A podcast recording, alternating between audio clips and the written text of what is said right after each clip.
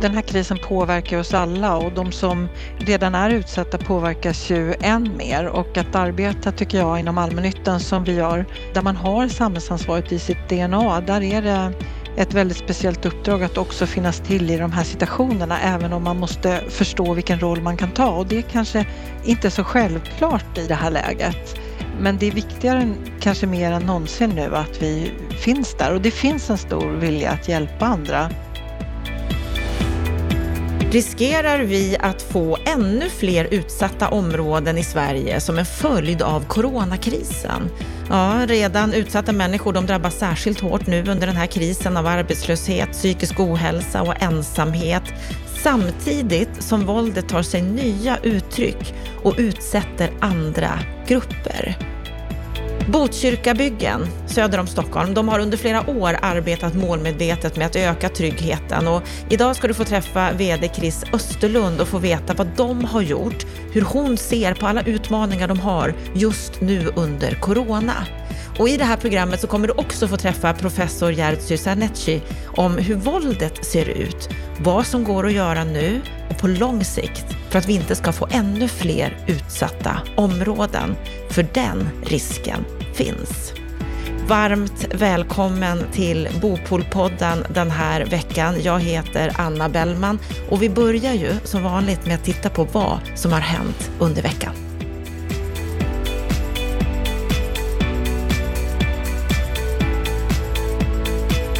Under veckan som har gått så har det ju verkligen hänt mycket inom bostads och fastighetsmarknaden, i alla fall om man får se till antalet rubriker. Vi kommer alldeles strax att prata om just de stora rubrikerna, men först så tänker jag, expertkommentator Lennart Weiss, att vi börjar med Per Bolund som förväntar sig att coronakrisen påverkar bostadsmarknaden, att det blir en upprepning av 90-talets krasch och det ser han som sin uppgift att hindra. Hur, hur ser du på det här uttalandet?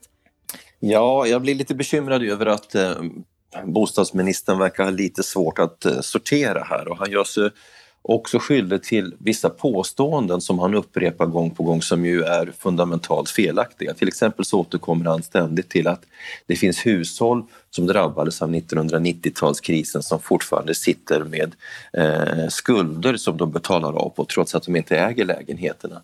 Det där är alltså ett fullständigt felaktigt påstående. Det där undersöktes av 2013 års skuldutredning. Jag har själv pratat med både ordföranden och eh, en av sekreterarna och det är ett påstående som saknar grund. Den sortens skulder är sedan länge skifte, utskiftade. Eh, och på den punkten tycker jag det är märkligt att bostadsministern fortsätter att upprepa samma sak. Det finns inget faktaunderlag för det. Men det, det kanske mest problematiska det är att eh, han inte riktigt skiljer på fastighetssektorn och bostadssektorn. Att coronakrisen kommer att leda till en fördjupad bostadssocial kris, det är fullständigt klart. Och den kommer att förvärras av att arbetslösheten ökar. Men i grunden är det ju inte någon ny kris utan det är samma sorts kris som vi har haft i flera år. Det vill säga att ungdomar, ekonomiskt svaga, de som inte har extremt höga inkomster, kommer inte in i marknaden. Vi har liksom ett insider-outsider-problem som framförallt drabbar den unga generationen som ju Ja, jag vet inte hur många debattörer och hur många tjogtals utav utredningar har vederlagt utan att bostadsministern har vidtagit några som helst eh, ska säga, mer fundamentala åtgärder. Och vi vet ju vad det handlar om. Det handlar om bolånetak som kräver mycket kapital. Vi vet att det handlar om kreditrestriktioner och extremt höga kalkylräntor som gör att man måste ha väldigt höga inkomster. Och, och, och, och det handlar om nyproduktionshyror som är så dyra att ungdomar inte kan efterfråga dem heller. Så i den meningen är det ingenting nytt. Utan eh, om nu bostadsministern är bekymrad över det här, då tycker jag att han ska ta, börja gräva i verktygslådan och titta bland alla de förslag som han redan har fått. Den andra Men varför, saken varför vi... tror du att han går ut och säger det här just nu? Ja, det kan ju i den bästa, i det bästa scenariot så kanske det är så att regeringen förbereder någon typ av åtgärder. Men jag är rädd för att de åtgärderna mer kommer att handla om att upprätthålla byggandet. Bra så, men, men den bostadssociala problematiken har jag väldigt måttliga eh, förhoppningar om. Sen kan det ju vara någon form av allmän oro för att fastighetssektorn skulle drabbas av kris och, och på den punkten så är det väl kanske rent av ännu svårare att förstå eh, analysen därför att här måste man sortera lite. Va? Det finns de som menar att att eh, det faktum att det är svårt att genomföra en del transaktioner nu skulle vara ett tecken på kris. Ja, för det första så genomförs det transaktioner. Det är inte så att transaktionsmarknaden är död, det är en myt eh, som möjligen har skapats av att Hemfosa drog tillbaka sitt bud på SBB. Men det är klart att bankerna i någon mån är restriktiva därför att om betalningssystemet utsätts för stress, vilket är ett faktum nu, betal och kreditsystem, då håller man ju igen från banksidan en smula. Men solventa företag och friska affärer går fortfarande att finansiera. Det är det första man måste säga. Och det andra är att man måste sen sortera i olika typer av fastighetsslag. Det är inte så att vi har en homogen fastighetsmarknad. Vissa sysslar med bostäder, andra med logistik, den tredje med detaljhandel, en fjärde med samhällsfastigheter. Vissa av de här fastighetsbolagen, framförallt de som har en stor exponering mot, mot detaljhandel, eh, de kommer att drabbas utav, eh, de kommer straffas på börsen. Men jag tror inte att vi kan se en, en fastighetskris där heller därför att eh, i generell mening är bostadsbolagen idag i mycket bättre skick. De är mycket lägre belånade, de är klart mer solventa, de har bättre rating än vad de hade under Lehman-kraschen. Så där eh, åskådliggör ju bostadsministern men också andra som analyserar frågan eh, sig skyldiga till att de helt enkelt har kunskapsluckor. Det tycker jag är beklagligt för då sprider man myter. Ja, det är beklagligt att bostadsministern då har kunskapsluckor, som du säger. Och en annan kommentar som har kommit här i veckan, det är ju SCB. De spår ett prisfall på 15 procent. Ja, det där tittade vi på med stor nyfikenhet därför att vi sitter ju just nu och arbetar med Veidekkes marknadsrapport som kommer att komma i början på juni. Vi tittar just på priserna. En sak är klar, det är fruktansvärt svårt att göra prognoser nu så vi kommer precis som andra att presentera olika scenarier. Eh, I vårt värsta scenario kommer man möjligen upp till de nivåerna men det beror på vad man pratar om och det är här jag sökte med ljus och lykta efter mer detaljer i Robert Bergqvists analys därför att det är oklart om han pratar om hela Sverige eller om han pratar om en delar utav bostadsmarknaden, om man pratar om Stockholms innerstad. Att hela bostadsmarknaden skulle få ett boprisfall på 15 procent, det, det, det, menar jag är närmast eh, utsiktslöst. Eh, då måste det underbyggas utav fakta. Men, men tyvärr var ju SCB-analysen väldigt fri, befriad ifrån eh, konkretisering och det är tyvärr ett problem som jag ofta upplever med SCBs analyser, att de är väldigt bra på det övergripande makroekonomiska planet, kanske de bästa. Men när det gäller bostadsanalyser så är de eh, besvärande, flacka och, och ytliga. Ehm, att det är osäkerhet är helt klart, att vi kommer få ett prisfall är också helt klart, men vi kommer få det största prisfallet där bostadsmarknaden är mest känslig för utvecklingen på börsen. Och det råkar vara Stockholms innerstad och i någon mån Göteborg. Men där har vi ju sett ett V vad gäller börsens utveckling. Så det också, råder också en väldigt stor osäkerhet. Så det bästa man kan säga om bostadspriserna det är att de kommer att påverkas av hur arbetsmarknaden påverkas. Och, och då vet vi att vi kommer få en ökad arbetslöshet. Eh, hushållen kommer bli mer försiktiga som en följd av det. Men det är verkligen för tidigt att prata om tvåsiffriga prisfall. Mm, så där har SEB en hemläxa menar du? Jag tycker att de, de, eh, ja, jag tycker att de har en hemläxa med tanke på den, den auktoritet de åtnjuter. Du såg det ju själv i mediegenomslaget. Så tycker jag man kan begära en större grad av noggrannhet och framförallt eh, djupare faktabeskrivning. Den saknades här. Och om vi då ska avsluta veckans Aktuellt med de riktigt stora rubrikerna som vi har sett här de senaste dagarna, det har ju varit i alla medier, att börsens fastighetskung har blivit anhållen misstänkt för ekobrott, Ilja Batljan, som vi ju pratade om i förra veckans Aktuellt. Då var det en krönika av Andreas Cervenka som vi citerade och refererade till. Vad, vad, säger du om den här händelsen som har hänt nu, att Ilja har anhållits, han har ju frisläppts också, fast han är fortfarande misstänkt för ekobrott? Ja, om själva sakfrågan så är det ju helt omöjligt att uttala sig. Jag har ingen kunskap som helst om, om vad det handlar om mer än att det verkar handla om budet på Hemfosa. Men det, men det verkar oklart om det här är en, är en affär 2018 eller 19. Jag tror att det är 2019. Men som sagt, det är ingen av oss som har detaljer eller insyn i det där. Um, och så där, där, får man helt enkelt uh, återstå, där får, man, där får man avvakta och se helt enkelt. Vad jag, vad jag tycker är anmärkningsvärt det är ju hur man drar på i, i vissa media och, och, då är det ju framförallt i, i Dagens Industri som agerar på värsta kvällstidningsvis. Och då är vi tillbaka till Andreas Cervenka ja, som vi pratade om förra veckan. Jag har läst ganska mycket om vad som har skrivits om det här senaste veckan och när man jämför en annan eh, tidning Svenskans näringslivsbilaga så alltså anslår ju de en mycket mer saklig ton. Jag satt och jämförde Cervenkas text som har rubriken En historia av genvägar som en oerhört insinuant text med den alldeles utmärkta text som skrevs av Thomas Augustsson i, i Svenskan. Får jag, får jag ge tre exempel? Cervenka säger till exempel som en angreppspunkt inget bolag är en enmansshow och ger en bild utav att eh, eh, SBB har byggts liksom utav en magiker, han kallas till och med för Jesus som, som ska, ska så att säga ha förmåga att gå på vattnet. Ja, men den som vet hur SBB är byggt eh, vet ju att det är precis tvärtom. I Svenskan kan man läsa det som är fakta. Med hjälp av bland annat miljardärerna Sven-Olof Johansson, Erik Paulsson och Mikael Andersson kunde Ilja Batljan sen notera Samhällsbyggnadsbolaget. Jag skulle vilja lägga till eh, Lennart Schuss, legend i den här branschen, framförallt på transaktionssidan som före detta VD på Catella eller Lars Tagesson eller andra supertungisar. Det som har varit Iljas förmåga det är ju att ha skapat dream team runt omkring sig så att tala om one man show här, det är ju rent ut sagt löjligt. Vi tar ett annat exempel. Han talar om Iljas, utan eh, hans finansiella kreativitet försvinner mycket av det som har gjort bolaget till en kursraket. Ja, men, eh, det är ju också rent nonsens. Utan Tillbaka till svenskan så påpekar ju de eh, precis vad som eh, tillhör historien här. Vad Ilja gjorde när han doktorerade det var att han tog fram matematiska modeller som beskrev Sveriges demografiska utveckling och då identifierade han ett marknadshål, ett, ett, ett segment i fastighetsmarknaden som ingen hade jobbat med i stor skala, nämligen samhällsfastigheter. Det är det som är hans affärsbragd, inte någon typ av eh, finansiell kreativitet. Så där visar ju Dagens Industri att de inte förstår så att säga mekanismerna bakom eh, SBB och överhuvudtaget vilken marknads och affärsanalys de har gjort. Och ett, och ett tredje exempel som ju är belysande det är den här affären då på eh, eh Rikshem som ledde till att eh, Ilja Batljan fick lämna företaget. Och då skriver eh, Andreas Cervenka. Han sparkades från jobbet som vice VD för Rikshem efter att privat lagt ett bud på en fastighet utan att först informera styrelsen.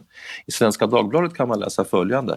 Fast Ilja Batljan, orsaken, fast Ilja Batljan hade bara lagt ett indikativt bud på fastigheten och villkorat budet med att styrelsen godkände det.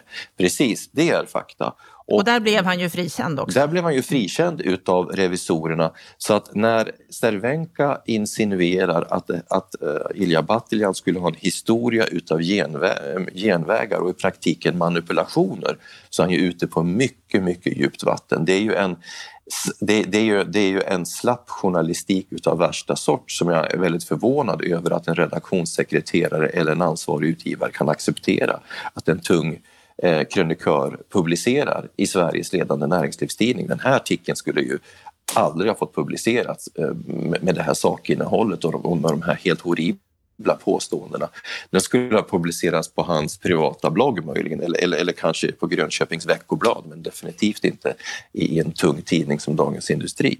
Mm, det vi kan vara säkra på det är att den här nyheten, om man säger så, den kommer ju att fortsätta. Vi kommer ju att se många fler rubriker om Ilja framöver. Och då gäller det väl som i vanliga fall att läsa med förnuft, att egentligen granska det man läser och inte tro på allt. Ja, så är det och jag tycker man, man behöver, precis som Willy Vredenmark, eh, fastighetsvärldens chefredaktör, skrev i en kommentar igår torsdag, så behöver man ta ett steg tillbaka och, och sortera lite. Man, man, måste granska så att säga, det affärsmässiga på sina meriter utifrån sina kriterier och sen så får man ta liksom, persondebatterna och, och den här eh, sensationsjournalistiken eh, eh där den hör hemma. Men, men jag tycker att eh, det, det Cervenka-journalistiken representerar det är ju den svenska jantementaliteten när den är som allra sämst och den är ju anmärkningsvärd eftersom ju eh, Dagens Industri själva har ett tema som de återkommer till varje år, de snabbväxande företagen, gasellföretagen. Då prisas de skickliga entreprenörerna. Men om de är socialdemokrater och det går för bra och de, de, de har eh, hög profil, då jävlar, då ska man ta ner dem så fort som möjligt och gärna utav någon annan då som har hög svansföring. Så att jag tycker det här är genant och är ett problem både för journalistiken men framförallt för Dagens Industri skulle jag säga. Vi kommer att följa det här ärendet och även journalistiken framöver. Stort tack för veckans Aktuellt, Lennart Weiss.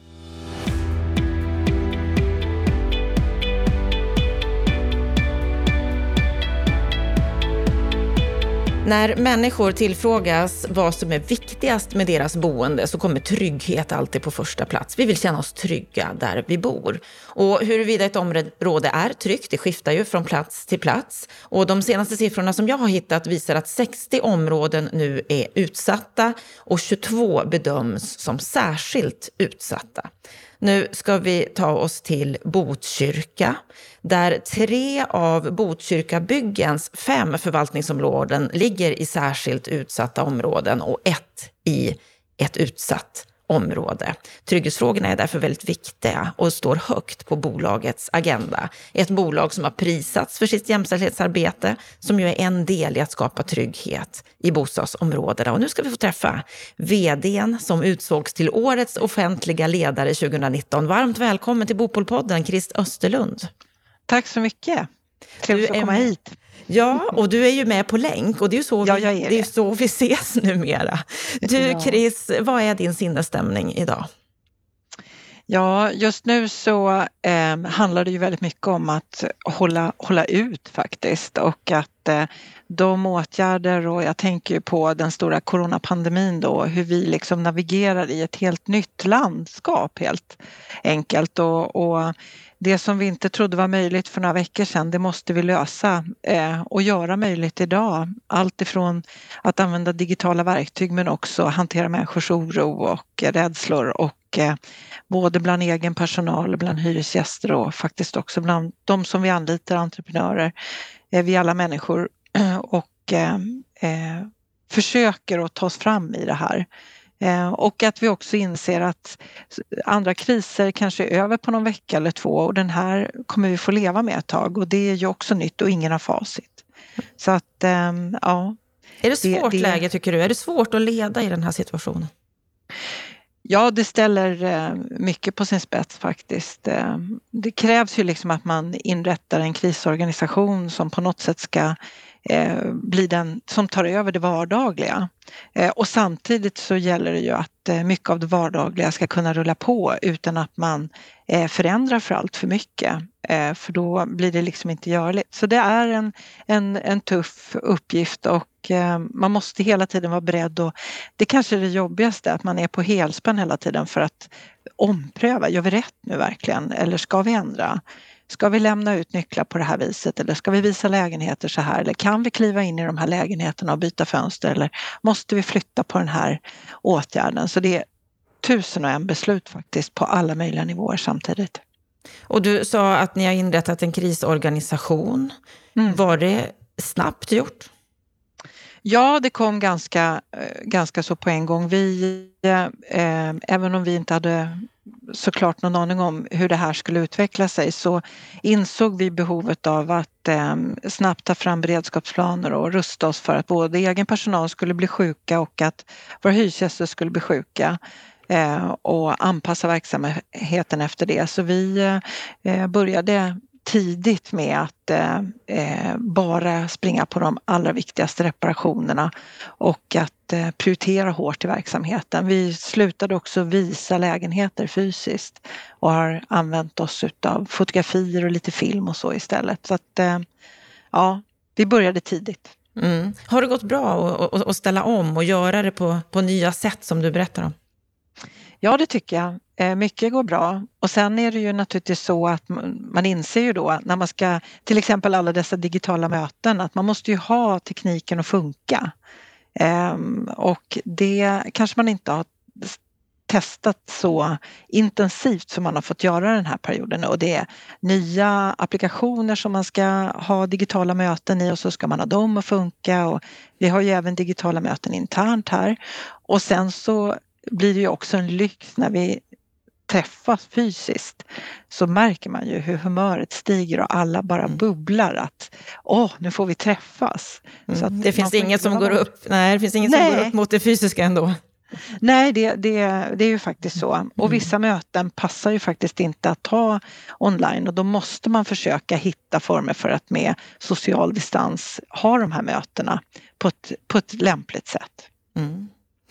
Eh, vi kan ju se att det har ju blivit stora förändringar, inte bara på hur vi arbetar och hur vi leder våra organisationer, utan corona har ju drabbat utsatta grupper väldigt mm. hårt. En ny rapport från Sveriges Stadsmissioner och Hela Människan larmar om en akut situation för hemlösa och ekonomiskt utsatta.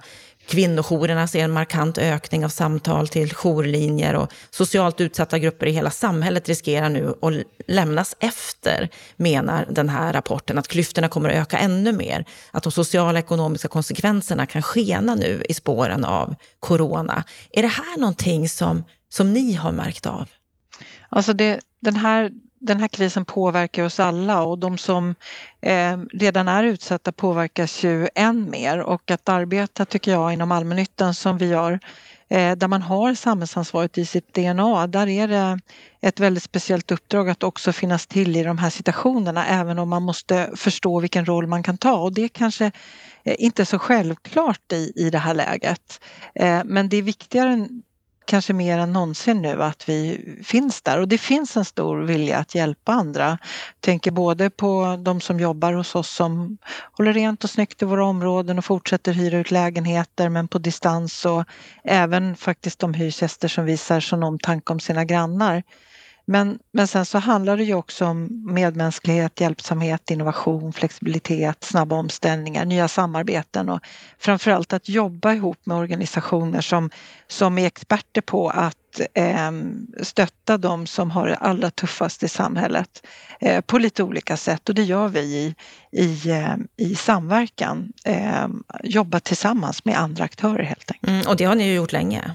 Ja, det har vi gjort. Och det är liksom en viktig del i, i vår sociala hållbarhet. Det handlar om att stötta samarbeten på lite, lite olika sätt. Allt ifrån unga vuxna till att eh, eh Kule sommar där tusen ungar förra året fick möjlighet att eh, under sommarlovet ha aktiviteter i, hem, i bostadsområdet där de bor då, med hjälp av föreningslivet som vi stöttar då, på plats. Eh, det kommer vi ha även i år. Och det kommer ni kunna genomföra även? Ja, ja det kommer vi göra eh, och vi förbereder det. Men naturligtvis lite speciellt då. Vi får ju tänka om lite. Det går inte att göra exakt som förut men vi planerar att ha det fysiskt eh, i våra områden ändå. Eh, med respekt för alla rekommendationer och så som finns då. Mm. Hur tror du att det här med corona, hur, hur, hur kommer det att påverka er på sikt? Har du någon sån känsla? Alltså det som naturligtvis eh, ligger med i det här det är ju effekten av arbetslösheten och bolag som går i konkurs. Ehm, det, det är ju klart att när människor får det tuffare ekonomiskt så kommer de också få svårare att klara av att betala sin hyra. Där tycker jag att vi genom att bevilja anstånd. Man kan dela upp hyran eh, upp till sex månader och vi försöker hjälpa till på olika sätt. Eh, och vi stöttar också, ringer och stöttar och hör efter så fort någon halkar efter med hyran så att det inte ska bygga på stora skulder eh, i onödan. och likaså med bolag som går i konkurs har vi löpande kontakt. Men det här är ju klart att det, ju, det går ju till en viss gräns och sen blir det tuffare och tuffare ju fler som drabbas. Men jag tänker också på barns kunskapstapp och upplevelser under den här tiden. när många barn som inte går till skolan idag som, som trots att, att skolorna är igång så att säga. Eh, vilket leder till att man driver runt kanske och, och finns i bostadsområdena och inte har eh, en bra sysselsättning och kommer efter. Och det skulle jag säga att där är, i utsatta områden kanske det här drabbar ännu mer. Ehm, och sen är det klart att jag ser ju också, det är ju, det är ingen som vet, men hur länge bostadsmarknadens förändring med fallande priser håller i sig kommer ju också bli en, en, eh, någonting att förhålla sig till. Även om jag tror att eh, det finns både saker som eh, vi kanske kommer efter den här krisen att lösa på ett bättre sätt. Jag tror inte det blir som förut efteråt nämligen. Hur tror du att det blir då? Ja, den som visste det mm. exakt. Mm. Det vore väl fint. Um, nej, men jag tror att en del saker kommer vi ha nödgas lösa på nya sätt och de sätten kanske vi kommer att hålla kvar vid. Men jag tror också att vi kanske kommer se på risker kring, en, eh, kring smittspridning och annat. Alltså vi kommer förbereda oss på ett annat sätt för, för sånt här i framtiden. Och det tror jag kommer påverka alla aktörer i samhället, alla människor. Mm. Du, jag sa ju här i introduktionen av dig att du har utsetts till årets offentliga ledare förra året. Du har ju jobbat, eller ni på Botkyrkabyggen har ju verkligen prisats för ert arbete när det gäller jämställdhet och trygghet. Mm. Och när du och jag träffades på en konferens här för ett par månader sedan så berättade du, du är väldigt gripande om mm. några människor och deras förvandling. Kan, kan du ge något exempel på vad ert trygghetsarbete, vad, vad det har lett till? Ja, Alltså precis när jag började på Botkyrkabyggen så blev jag inbjuden till ett möte med hyresgästerna i Norra Botkyrka och det är inget konstigt alls, ny VD och att hyresgästerna vill träffa en. Men det var väldigt speciellt det här för man ville inte berätta vad mötet skulle handla om och man ville inte heller att eh, de ville inte skicka någon inbjudan till oss utan det var väldigt viktigt att Botkyrkabyggen skulle bjuda in till det här mötet. Och när jag frågade då, men vad ska vi skriva att vi ska prata om? Så sa de att ja, men nu får vi skriva trivsel eller någonting. Och eh, det var en söndag som jag klev dit och, och det där mötet har satt djupa spår i mig för att det man berättade på det här mötet det var ju ren och skär rädsla för olika unga män som hängde och sålde narkotika och brukade narkotika i trapphusen i eh, de här bostäderna där de här människorna eh, bor. Och ehm, skräcken som de hade. En man sammanfattade det med att har man gått in vågar man inte gå ut och har man gått ut vågar man inte gå in. Eh, och jag tror att det var inte bara jag som var inbjuden dit, det var även polisen och eh, eh företrädare för kommunens eh, både politiker och tjänstemän och, och så vi från Botkyrkabyggen. Jag tror vi allihopa fick en stor klump i magen den här vackra söndagen i, i mars 2017 där de beskrev liksom hur, hur fruktansvärt det var eh, att vara livrädd konstant för de här männen. Och sen det där blev liksom startskottet till, vi hade redan dragit igång ett samarbete mellan polisen och kommunen och Botkyrkabyggen i någonting som kallas för EST, effektiv samordning för trygghet, som hade varit ett pilotprojekt via Brå.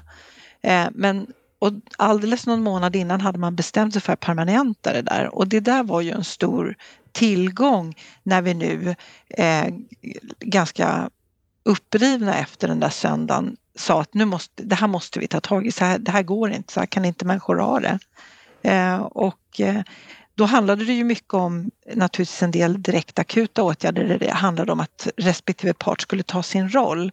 Men sen handlade det ju också om att hålla i det där och långsiktigt åstadkomma förändringar och förbättringar.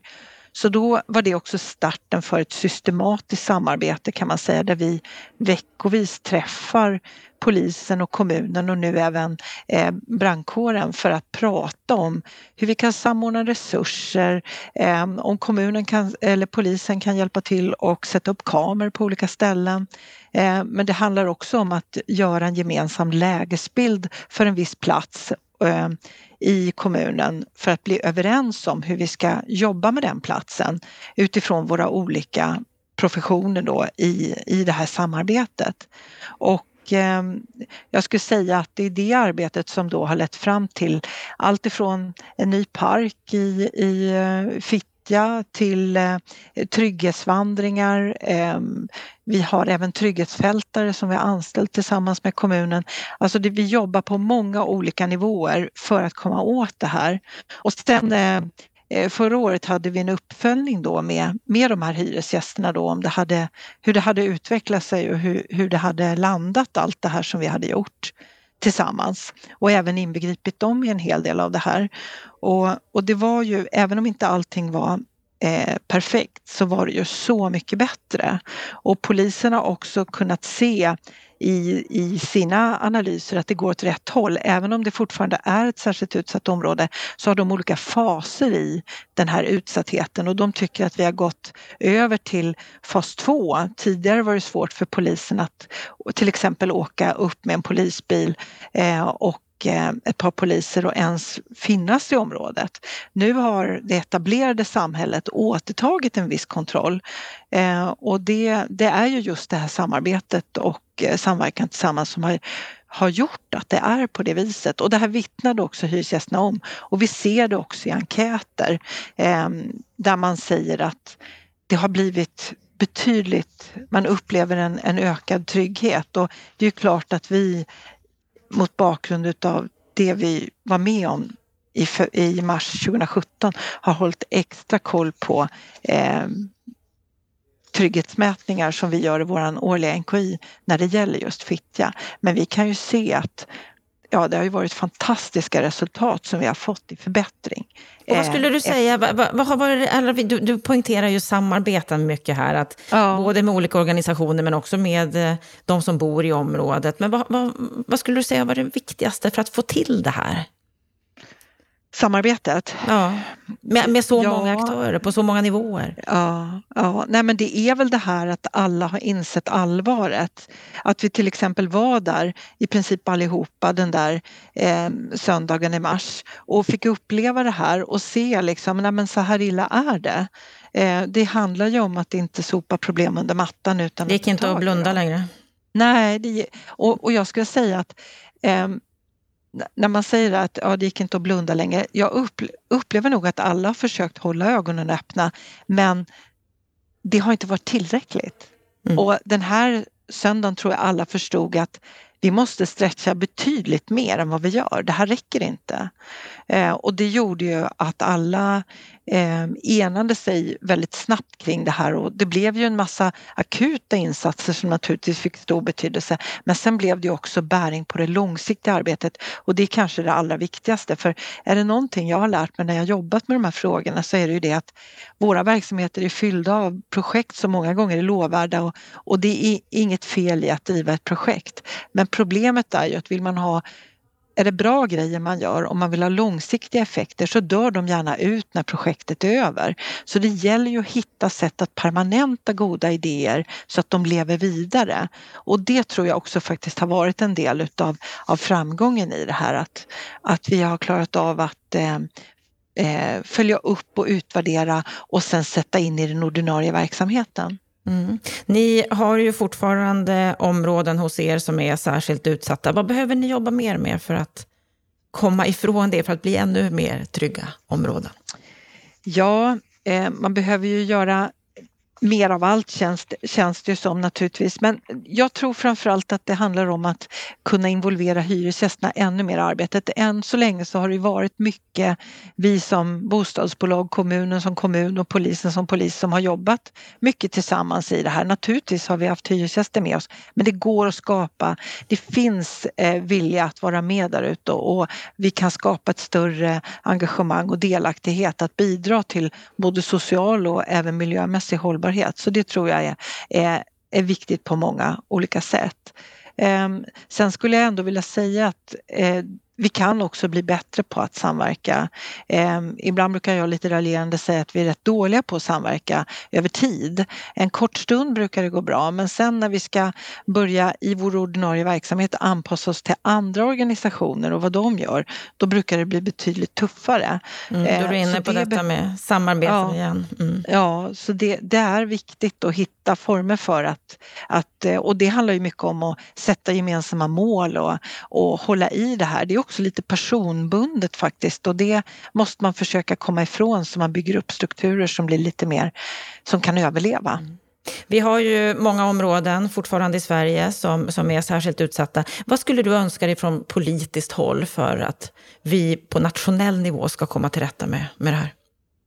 Ja, eh, tänker jag bli sådär oerhört konkret. Eh, vi behöver göra det enklare för polisen att sätta upp kameror. Det är en väldigt viktig del i allt det här arbetet. Ehm, vi vet nu att polisen har satt upp två kameror i Fittja. Det tycker vi är jättebra. Ehm, och det har gjort att en del brottslighet har flyttat på sig till en annan plats och vi vet av erfarenhet att så fort brottslighet flyttar på sig så försvagas den. Men vi har i tio år försökt få upp kameror i Alby centrum som kan spela in dygnet runt och vi har skickat in en ansökan för ett år sedan och fortfarande inte fått något besked. Så jag vet inte varför det ska ta sån tid. Så det skulle jag önska. Det andra är ett bättre och snabb, eh, bättre samarbete och snabbare respons från Arbetsförmedlingen.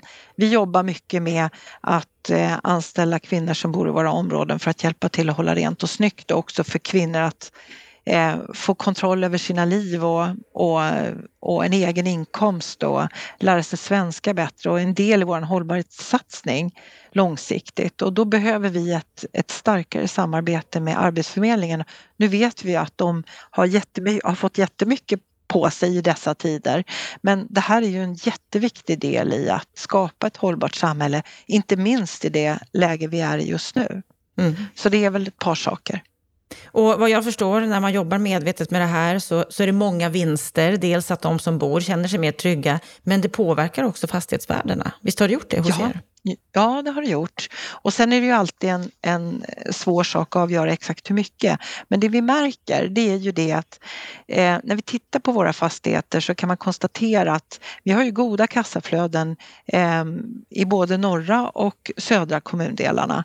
Eh, men vi har ju ett fastighetsvärde i norra Botkyrka som kanske ligger på en 8-9 tusen kronor per kvadratmeter och så har vi hus ungefär med samma kassaflöden som ligger i södra Botkyrka som är värda närmare 30 000. Och det som skiljer de här värdena åt, så att säga, de här kåkarna åt, det är ju egentligen synen på risk i eh, att investera i de här fastigheterna som marknaden sätter. Och det är klart att kan vi öka attraktiviteten och minska riskerna i norra Botkyrka för en investerare genom att det blir tryggare, eh, mindre kriminalitet, eh, människor får, kommer i arbete i större utsträckning och så vidare, då ökar ju våra fastighetsvärden och det spännande då är ju att det är inte bara vi som ökar våra fastighetsvärden utan det ökar också möjligheterna för andra investerare att investera i norra Botkyrka om vi kan vara med och åstadkomma det här. Mm. Eh, så då tjänar hela samhället på det eh, och det tror jag stenhårt på och det är så vi jobbar i vår platsutveckling då för att stärka upp norra Botkyrka på det viset. Mm. Det finns mycket att vinna och det finns mycket att lära och jag tänker att det finns mycket från, för andra att lära ifrån er. Så stort tack Chris Österlund för att du var med i Bopolpodden. Tack så jättemycket. Tack.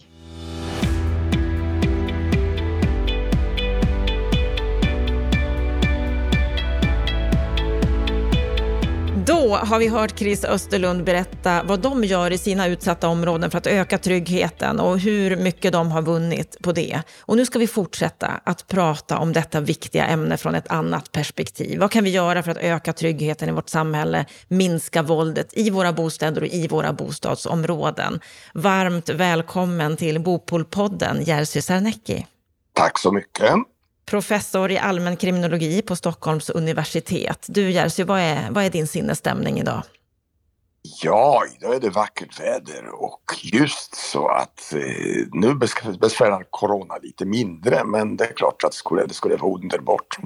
Ja, nu kan man gå ut och gå i skogen i alla fall. Ja, Nåja, man får, se, man får se fördelarna med det. Nej, men det här är ju en speciell situation vi har. Vad skulle du säga är det största problemet med den otrygghet som många upplever i vårt samhälle idag?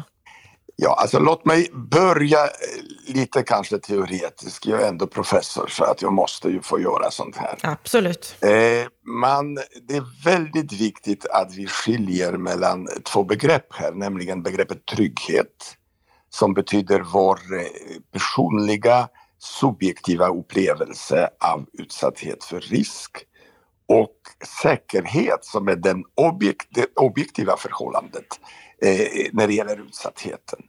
Eh, varför är det viktigt att skilja mellan? Jo, därför att eh, det är inte alls på det sättet att bara vi lyckas, inte så bara kanske, men bara vi lyckas eh, bekämpa brottsligheten och minska till exempel våldet så kommer också tryggheten att öka.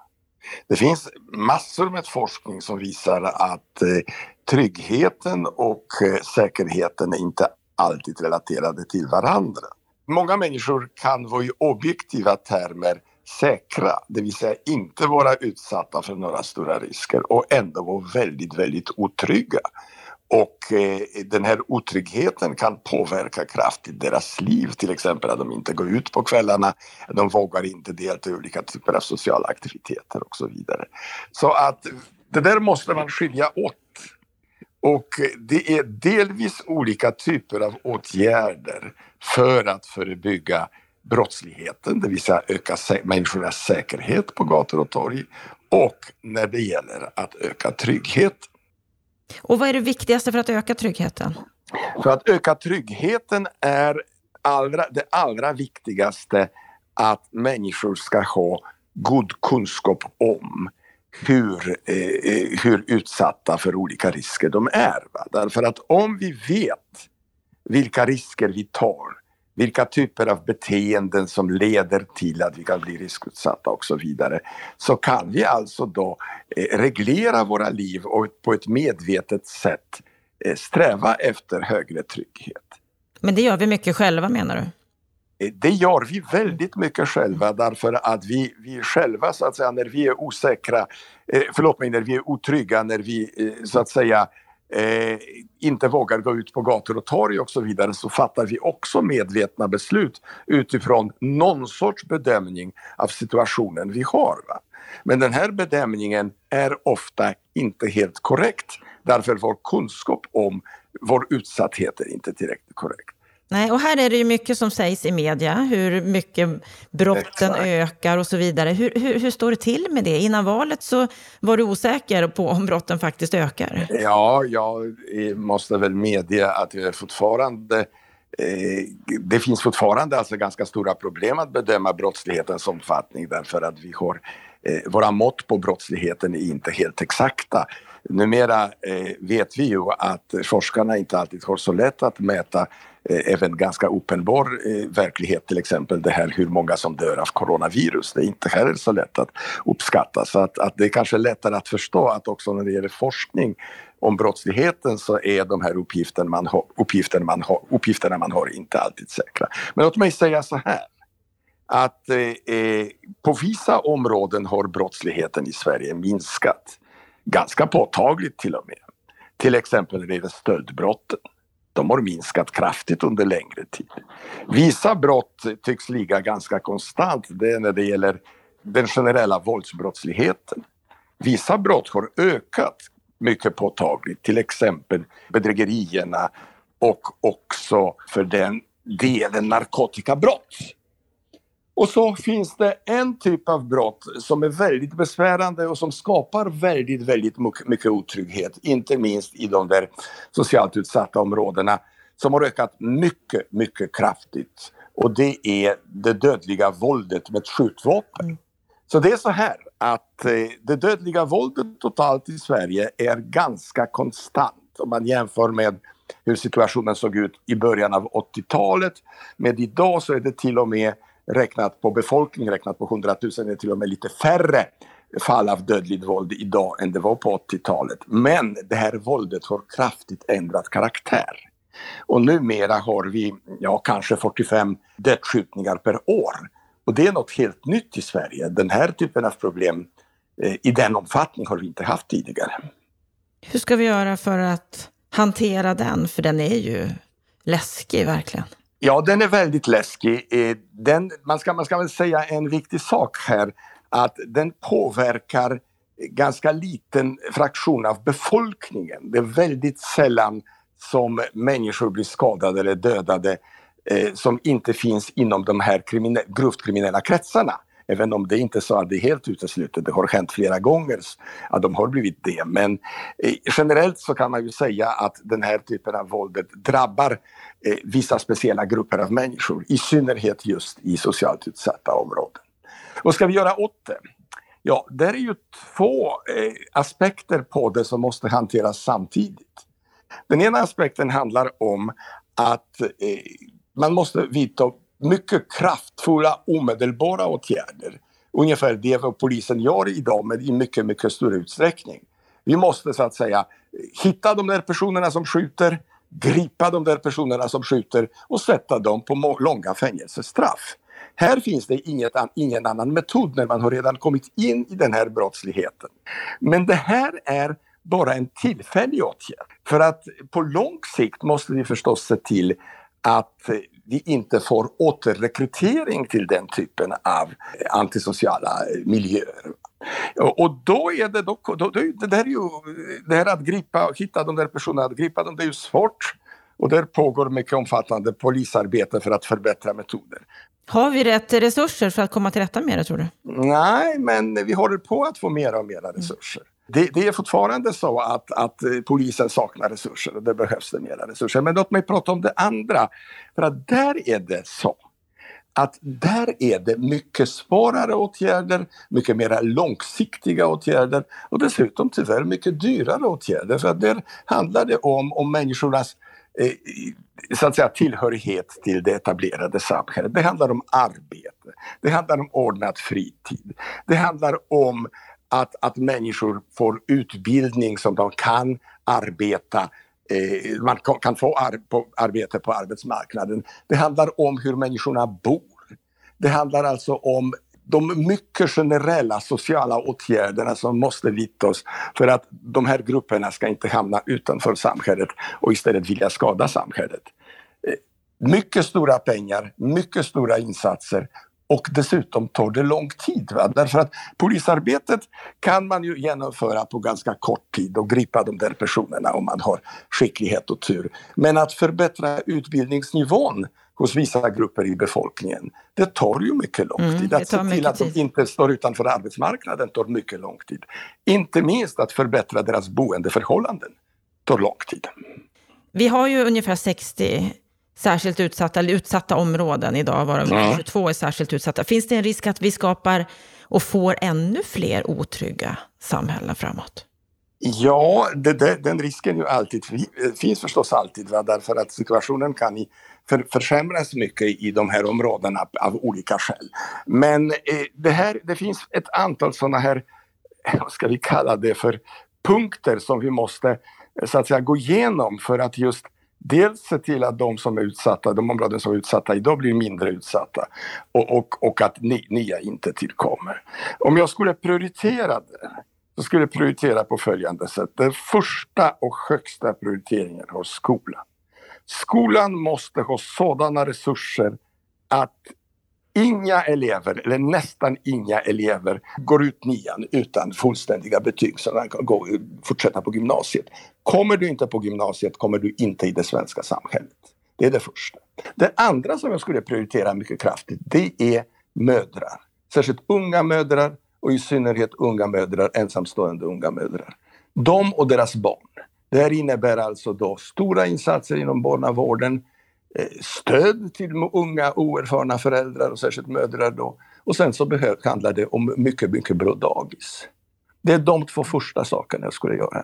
Sen är det fråga också om eh, under vilka förhållanden människor bor. Va? Trångboddheten är ett stort problem för att då kan inte ungarna vara hemma och göra läxor, då går de ut och träffar kompisar istället till exempel. För att inte tala om att det har också konsekvenser för, smittning, för smittan och allt annat. Och en annan sak här som jag bara avslutningsvis skulle vilja fråga dig om. Eh, jag läste här nu att FNs generalsekreterare Antonio Guterres har gått ut och sagt att de här senaste veckorna när vi har haft den här pandemin så mm. har den ekonomiska och sociala pressen och skräcken vuxit. Vi har sett en fruktansvärd ökning av våld i hemmet. När människor är mer isolerade, mer hemma. Ja, eh, det, det, är så här att eh, Guterres pratar ju så att säga utifrån internationellt perspektiv och pratar också... Hur, hur tror du att det är i Sverige? Ökar det här också? För det ser vi också många som larmar för. Ja, alltså vad som händer när människorna är hemma, det är att friktionerna i hemmet ökar, vilket ökar eh, risken för våld. Fast det är inga sådana här otroligt dramatiska förändringar än så länge av den preliminära statistik som finns. Men det finns klara tendenser. Samtidigt så minskade våldet på gator och torg och på krogen. Så totalt sett? Eh, så att totalt sett så kanske förändras inte våldet så mycket. Men det är nya grupper som drabbas. Och bland de som drabbas av den här typen av ny situation, det är just eh, kvinnor och det är barnen. Och det är de vi måste fokusera på i första hand? Ja, ja, och det är ett mycket allvarligt problem. Men, men man måste alltså förstå att när det gäller brottsligheten generellt så är det så att brottsligheten förändrar sin karaktär när vårt sätt att leva förändras. Och, och under, under, den här typen av pandemi så förändras kraftigt vårt sätt att leva. Och då försvinner vissa typer av brott eller minskar kraftigt medan andra ökar. Så om vi ska jobba långsiktigt, få färre otrygga samhällen utan snarare skapa ett mer tryggt och säkert samhälle på sikt så behöver vi jobba med skolan, vi behöver jobba med mödrar, unga mödrar och vi behöver jobba med barnen. Och vi behöver jobba med information till människor så att de inte är otrygga trots att de kanske lever ett ganska säkert liv. Eh, den politiska så att säga, debatten som har alltså då pågått i Sverige innan pandemin har väldigt mycket handlat om brottsligheten och eh, de uppgifter människor fick från medierna och också från politiker var inte alltid helt korrekta. Man har från vissa håll kraftigt överskattat upp omfattningen av brottsligheten. Vi har mm. allvarliga problem när det gäller brottsligheten, inte minst när det gäller skjutningar som vi har pratat om, men vi har också ganska bra situation när det gäller andra typer av brott. Och det kommer mycket sällan fram. Informationen är otroligt viktig. Informationen är, skulle jag vilja säga, just för rädslan, eh, mycket, mycket central. Och där har jag lagt nyligen i en utredning ett förslag om att man skulle lägga mycket större ansvar på de lokala polisområdena. Eh, eh, när det gäller just att informera medborgarna hur brottsligheten ser ut i deras område. Och det är just där, återigen därför att på det sättet kan också folk alltså då vidta adekvata åtgärder. På vissa håll behöver man kanske bättre dörrar eller bättre fönsterlås. På andra områden behöver man kanske patrullerande föräldrar och på vissa håll är man väldigt trygg trots att man känner sig väldigt otrygg. Så det är olika på olika håll och det behöver folk veta. Det behöver de veta och det behöver vi ta tag i olika på olika sätt. Stort tack Jerzy Sarnecki för att du var med i Bopolpodden. Tack själv.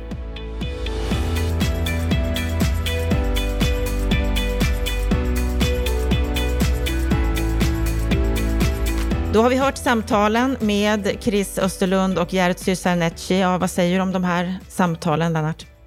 Ja, väldigt spännande och intressant, eh, intressanta intervju som du har gjort med, med eh, de här två personerna. Eh, Chris, VD på Botkyrkabyggen, hon lyfte ju fram ett antal strukturaspekter, alltså vikten av att bryta samhällsstrukturer som ett viktigt tema i kombination med behovet av lokal mobilisering. Och där lyfter hon ju fram att fastighetsägarna är väldigt viktiga. Jag tycker att eh, det är en, det är en fröjd att höra Chris, hon har ett eh, djupt förankrat samhällsperspektiv och engagemang. Och hon pekar ju också på vilka effekter, positiva effekter man kan uppnå om man gör sådana här satsningar. Då, då lyfter ju så att säga värdena i fastighetsbestånden eh, genom att så att säga satsa på bostadsutveckling, samhällsutveckling på lokal nivå så ökar man också fastighetsvärdena så det finns i högsta grad kommersiella egenintressen att göra det här. Jag skulle vilja möjligen lägga till en sak när det gäller KRIS och det är att när vi pratar om samhällsstrukturer så tycker jag också att det är viktigt att tala om boendestrukturen. Jag menar, vi vet att ett grundläggande problem med de segregerade förorterna det är att de är väldigt ensartade, inte bara i arkitektur och så utan, utan också när det gäller eh, upplåtelseformer. Ja, eh, vi vet från andra länder att det är bra för ett lokalsamhälle att ha en blandad bebyggelsestruktur, alltså olika bebyggelsetyper, hus, höghus, villor och så vidare. Men det är också bra att blanda upplåtelseformer. Och på den punkten så tycker jag att både Hyresgästföreningen och eh, de kommunala bostadsföretagen kan göra lite hemläxa. De skulle kunna jobba hårdare med att blanda upplåtelseformer för vi vet att om människor kan göra en lokal bokarriär, de får ett jobb, de får bättre inkomster och kan byta upp sig till ett annat boende, de kan investera i sitt boende, så stabiliserar det ett område. Då gör det att det sociala trycket mot de här gängen eh, ökar och det är bra. Mm, så ökade boendeformer i kombination med den här samverkan och den lokala mobiliseringen så kan vi komma ännu längre fram. Och sen kommer vi ju till det här samtalet med Gertsy när vi pratade om våldet. Våldet som kanske inte ökar på totalen men som ger sig ett annat uttryck nu under krisen. Och där de utsatta områdena är särskilt påverkade av det här. Vad, vad tror du? Alltså riskerar vi fler utsatta områden i Sverige? Ja, det tror jag absolut att vi gör, i synnerhet om arbetslösheten skulle öka. Men vi, ska ju, vi måste ju se varifrån vi kommer. Vi kommer från ett läge där vi har skapat segregerade eh, förorter ända sedan början på 1970-talet när miljonprogrammet så att säga byggdes klart. De här problemen har förstärkts och fått en etnisk karaktär i takt med att nya invandrargrupper har flyttat in där och, och bildat eh, olika typer av eh, enklaver. Ehm, och, och i, i, takt med att eh, de sociala problemen har ökat i de här områdena. I grunden är det ett socioekonomiskt problem. Människor i de här områdena är fattigare, arbetslösheten är högre, de, är, de har lägre utbildning och så vidare. Men det finns också andra aspekter på det. Och jag tycker ju att det Jerzy säger är väldigt viktigt. Polisen kan inte lösa det här själva. Det här är liksom inte bara en fråga om, om brottsbekämpning. Det är en fråga om bekämpning av grundläggande sociala missförhållanden. Och då pekar han ju helt riktigt på att man, man måste adressera eh, jobbfrågan, utbildning, kultur, bostäder och i tillägg så lägger han ju fram ett antal aspekter som har betydelse för den enskilda individen. Alltså ungdomar som lämnar nian utan fullständiga betyg kommer inte in på gymnasiet. Jersey eh, en väldigt viktig markering där. Unga mödrarnas utsatta situation, behovet av bra dagis, att trångboddheten så att säga får en lösning. Så att vad, vad de här två samtalen visar det är att man kan inte lösa eh, frågan om kriminalitet och våld bara med polisiär brottsbekämpning. Den är nödvändig och det är bra att polisen idag slår till mot gängen på ett helt annat sätt, kartlägger de kriminella strukturerna. Men vi måste också vidta åtgärder som angriper orsakerna till att de här gängen och de här våldsstrukturerna växer sig starka. Så att de här två samtalen visar att man måste anlägga en, mycket, en helt annan sorts helhetssyn på de här frågorna. Och, har, vi en ja. anledning att vara, vara, har, har, vi anledning att vara orolig för vad det här kan leda till? Att vi inte kommer att kunna bekämpa det här? Att vi kommer att få fler utsatta områden? Att Sverige ja, ja. slås isär? Ja, jag är väldigt orolig för det och, och, och, jag är orolig för att de här problemen kan förstärkas som en följd av coronakrisen. I varje fall om arbetslösheten biter sig fast eh, på högre nivåer. Då kommer droghandlarna och de kriminella gängen att växa sig ännu starkare. Vad jag verkligen hoppas är att coronakrisen eh, leder till samma typ av politiska samling om vad som måste ske efter krisen som vi haft nu under krisen. Det vill säga att politikerna eh, enas om en, en, en, en oerhörd social och ekonomisk kraftsamling eh, i de utsatta förorterna så att de helas, att de integreras med det större samhället, att människorna eh, i de här orterna får, förorterna får samma typ av livschanser, utvecklingsmöjligheter som man får eh, i andra delar utav Sverige. För misslyckas vi med det här, då kommer Sverige så som vi kände idag att eh, sluta existera. Då kommer det att slitas isär och det vore väldigt, väldigt tragiskt. Men det finns en möjlighet nu, de närmsta åren? Ja, det tycker jag att det gör. Därför att, eh, det finns fortfarande tillräckligt starka mothållande strukturer men om du ska liksom lyfta de här förorterna då måste så att säga Arbetsförmedlingen återetablera sig där, ute. Där måste samhällsservicen återetableras. Där måste det tillbaka eh, med butiker. Där måste det finnas lokala polisstationer. Där måste det göras investeringar. Där måste man bryta upp olika typer av Eh, samhällsstrukturer som just boendet eh, är en del utav. Alltså det måste ske åtgärder på flera olika plan. Eh, och, det fordrar ytterst politiska åtgärder. Och så fordrar det också samarbete med näringslivet, inte minst fastighetsägarna. Men jag skulle säga att fastighetsägarna är nog de som är minst svåra att övertyga. De ser ju själva hur effekterna blir om områdena så att säga går ner sig respektive Eh, stabiliseras och utvecklas i rätt riktning. Mm. Så vi har anledning att vara oroliga, men det finns också möjlighet om vi samverkar, samarbetar och hittar de rätta lösningarna framåt de kommande åren.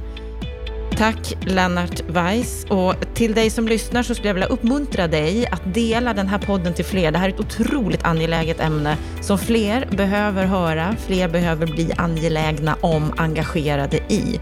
Så sprid gärna det här till fler. Är det så att du vill komma i kontakt med oss, då når du oss på podd.bostadspolitik.se och gå gärna in på bostadspolitik.se på sajten och läs mer av olika ämnen, krönikörer, debattartiklar och så vidare så att du håller håller dig ajour med allt som händer i bostads och fastighetsbranschen. Stort tack för den här veckan. Sköt om dig så hörs vi igen.